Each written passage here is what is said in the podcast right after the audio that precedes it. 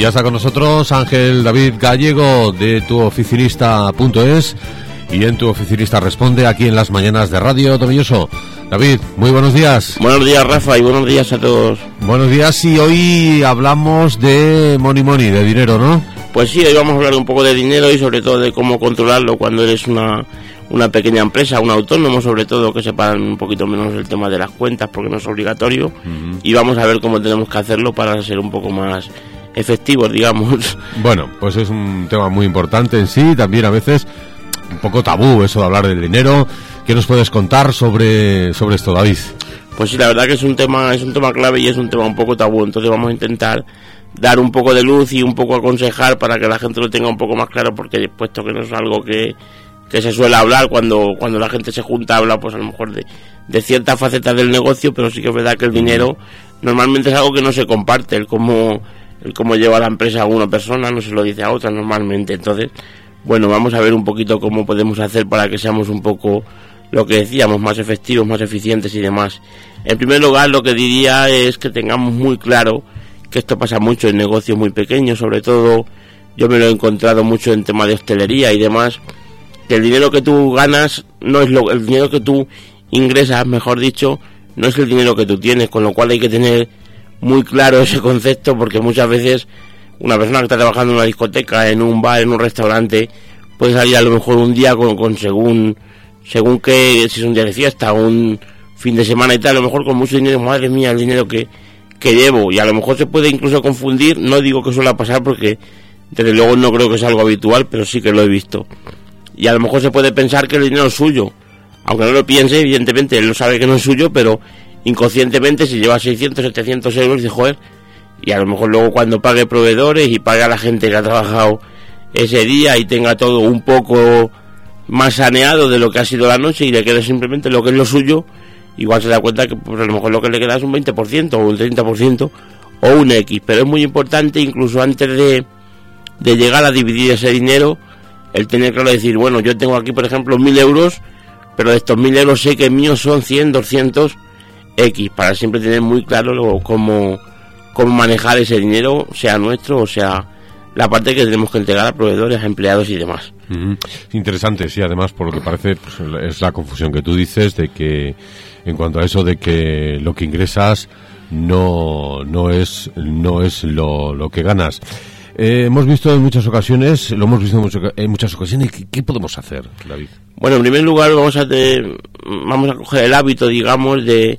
de dividir. Cuando tenemos, somos un autónomo, por ejemplo, ya tengamos el oficio que tengamos, porque al final cualquier, cualquier profesional en un momento cuando va a cobrar, eh, pues hay un momento en que se ve con mucho dinero, porque si trabajas y sobre todo tienes gente y demás. Entonces, lo primero, dividir las cuentas. Eso, aunque seamos un autónomo, si somos una SL, está claro que tenemos que hacerlo porque nos obliga la ley, tenemos que tener una cuenta para nuestra sociedad y si somos un autónomo, pues tenemos que coger aunque no tengamos una obligación, pero tenemos que coger ese hábito y decir, bueno, yo tengo mis cuentas personales y luego tengo mis cuentas profesionales, donde voy a meter el dinero que es de mi empresa. Y luego ya de ahí gestionaremos más adelante, vamos a ver incluso alguna más que podemos hacer. Mm. Entonces, eso es lo primero. Luego también podemos ver, eh, tener un poco estudiada la rentabilidad, digamos, de nuestro negocio, porque es verdad que puede haber alguien que esté facturando 100.000 euros y a lo mejor de 100.000 euros al mes, si tienes una infraestructura muy grande, tienes mucha gente, igual a lo mejor al final de mes lo que es limpio te quedan 2.000, por ejemplo, o 3.000. Y a lo mejor puede haber otra persona que esté facturando 6.000, pero igual es, pues sea, a lo mejor es un servicio o es un profesional que simplemente vende su tiempo y vende su conocimiento y a lo mejor de esos 6.000 le quedan limpios 5 y está ganando más que, hay, que al que está facturando 100.000, con lo cual vamos a, vamos a tener claro cuál es nuestro, cuál es nuestro, digamos, nuestra rentabilidad para sobre ella poder más o menos distribuirnos y no gastar nunca nada que no sea nuestro. Por cierto, en estos casos, ¿cómo se debe gestionar el sueldo del autónomo? Bueno, pues el, el tema del autónomo se debería gestionar de las dos cuentas que hemos dicho antes. Tenemos que tener una cuenta que sea a nivel profesional para el tema de cobros y pagos, para pagar nuestro propio autónomo, para pagar las facturas que nos vienen, el teléfono, en fin, eh, para pagar todo. Y de ahí nosotros tenemos que estipular mensualmente el sueldo que consideremos oportuno. Un autónomo, evidentemente, no tiene un sueldo estipulado, no tiene algo, una nómina, o no tiene, bueno, puede tener una nómina, pero no tiene un sueldo como una persona que está por cuenta ajena, que sabe que cada mes, pero sí que sería bueno decir, bueno, yo con el conforme va mi negocio, lo que hemos dicho antes, estudiando la rentabilidad, puedo decir, bueno, cada mes me voy a apartar para mí, digamos, mil euros. Bueno, pues yo de esa cuenta que hemos hablado de operaciones, de tema, de temas profesionales, lo que voy a hacer es que cada mes voy a voy a transferir a mi cuenta personal los mil euros que yo estipulo que es mi sueldo, con lo cual siempre tengo claro el dinero que dispongo, el dinero que dispongo yo. Si voy un día a comprar ropa, voy un día con la familia a comer, voy un día a cosas que no tienen nada que ver con mi negocio, yo sé que mi dinero es solo el que está en esa cuenta personal, aunque el otro también sea mío y, y lo pueda gestionar como quiera porque al final es, es algo que va con mi persona como autónomo. Pero tengo que tener muy claro, separar el dinero y tener claro lo que es mío y lo que es de mi negocio. Así tenemos claro que lo que hay en la cuenta de la empresa, aunque sea de autónomo, no es nuestro. Pues sí, efectivamente tenemos que tener muy claro. Luego podemos ir incluso un paso más allá, podemos incluso separar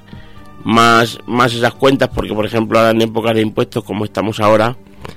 eh, es verdad que muchas veces nos pasa lo que hablábamos hace tres semanas hablando precisamente de esto, de impuestos, pues que a lo mejor no sale siempre el IVA a pagar, que eso se supone que es una buena señal, porque es porque hemos facturado mucho más de lo que nos han facturado nosotros, pero luego nunca tenemos el dinero suficiente para pagarlo. ¿Cómo podemos evitar esto? Podemos hacer una, una separación dentro de la propia separación profesional y, decir, bueno, pues yo sé que de cada factura que ingreso, esta parte es el IVA y eso lo voy a guardar en otra cuenta y siempre que venga el trimestre, al final lo que hago es que en esa cuenta debe estar disponible lo que yo tengo que pagar, incluso menos, porque yo tengo yo al final tendría que pagar esa parte mm. menos mis facturas recibidas, con lo cual al final me llevaría digamos una sorpresa grata porque tendría un dinero que sería a mi favor y esa es una muy buena costumbre la verdad a la hora de gestionarlos y a la hora de un poco ser previsores para cuando llegan estas fechas. La verdad es que es una buena solución. Así siempre cuando llegan estas fechas, como decimos, tenemos disponible la parte que necesitamos para pagar y por lo que veo podemos llegar más allá, ¿verdad? Pues sí, podemos llegar incluso más allá, podemos incluso coger y decir, eh, no solamente tener esas dos cuentas a nivel profesional, de tener la cuenta de gestión y la cuenta de impuestos, sino que además también podemos incluso tener una cuenta de beneficios, donde yo cada de cada factura, eso ya evidentemente cada negocio se, se tiene que hacer el planteamiento en función de su actividad y en función de, de cómo funciona su empresa, pero más o menos todo el mundo sabe más o menos lo que gana el que, el que hace un, trabajo, que tiene un material y que tiene depende de una subcontrata o de alguien que le haga un trabajo, digamos, adicional, pues más o menos tiene claro que de una factura, pues si yo quito la gente que me ha hecho esto, los materiales que he comprado y tal, sabe más o menos lo que está ganando, o debería de saberlo. O alguien que está facturando servicios, como por ejemplo yo, pues lo mismo, tú sabes lo que te cuesta tu día a día, digamos, entre tu autónomo, tu tu coche, tu tal, pues también más o menos tienes que tener claro, o deberíamos tenerlo, la rentabilidad de tu negocio. Bueno, pues de una forma o de otra sería muy conveniente el que tú cuando ingresas una factura, además de separar esa parte de IVA, pudieras separar la parte de beneficio tenerla, tenerla estipulada, tenerla clara y evidentemente eso con el tiempo lo vas limando. Si, si a lo mejor vas guardando X y luego cuando tienes que hacer los pagos te das cuenta que, que en esa cuenta de operaciones no hay, no hay suficiente dinero es porque igual has guardado. El beneficio luego real ha sido menos, con lo cual eso poco a poco lo vamos adaptando. Pero es muy importante que luego a final de año, por ejemplo, digamos, bueno, pues yo tengo en mi cuenta de operaciones tengo X, que ahí es donde cobro, pago lo que hemos hablado antes. En la cuenta de impuestos debo tener, bueno, no tendría cero porque tendríamos que estar esperando pagar el impuesto en enero, el, el último trimestre, ¿vale? Y luego en mi cuenta de beneficios, pues tengo lo que sea, mil, dos mil, diez mil. Si somos una empresa, como si somos, porque evidentemente a una empresa tampoco le obliga la ley ya a hacer este tipo de repartos, que ya es un poco más de, de temas de gestión en sí del dinero. Pero si lo hacemos así, estamos seguros de cuando termine el año, más o menos vamos a, vamos a saber de un vistazo cuánto hemos ganado. Y, si por el puente que terminas el año dices, bueno, pues este año he ganado 25.000, 30.000, 40.000, lo que sea, tú ya directamente puedes decir, bueno, pues voy a hacerme un reparto de beneficios de, de X, pero siempre tu cuenta de operaciones, tu cuenta en la que te cargan tus recibos, en la que, valga la redundancia, operas con cobros y pagos, va a estar ultra saneada y eso puede ser, pues no solamente importante, sino muy tranquilizador, tanto para un autónomo como para una empresa, porque siempre sabes que lo llevas todo al día. Pues sí, ha resultado interesante el programa de hoy. Esperemos que también para nuestros oyentes, David. Pues sí, esperemos que sí. También vamos a decir por último que esto lo podemos hacer, hacer también a nivel personal, porque todos a nivel tenemos, tenemos una serie de gastos, una serie de impuestos, el IBI, el paso de garaje, la basura, la renta cuando llega, en fin, y muchas veces a lo mejor, aunque seamos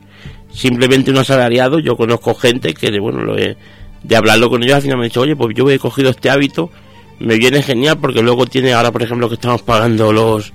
los IBIs en este mes de octubre, pues si tú sabes que tienes ese dinero reservado porque ya de antemano sabes cuánto es, pues la verdad que te viene, te viene muy, muy bien. Entonces esperamos haber ayudado de verdad. Muy bien, muchas gracias David y la próxima semana tendremos más consejos de tu oficinista.es con Ángel David Gallego. Buenos días. Buenos días Rafa y buenos días a todos.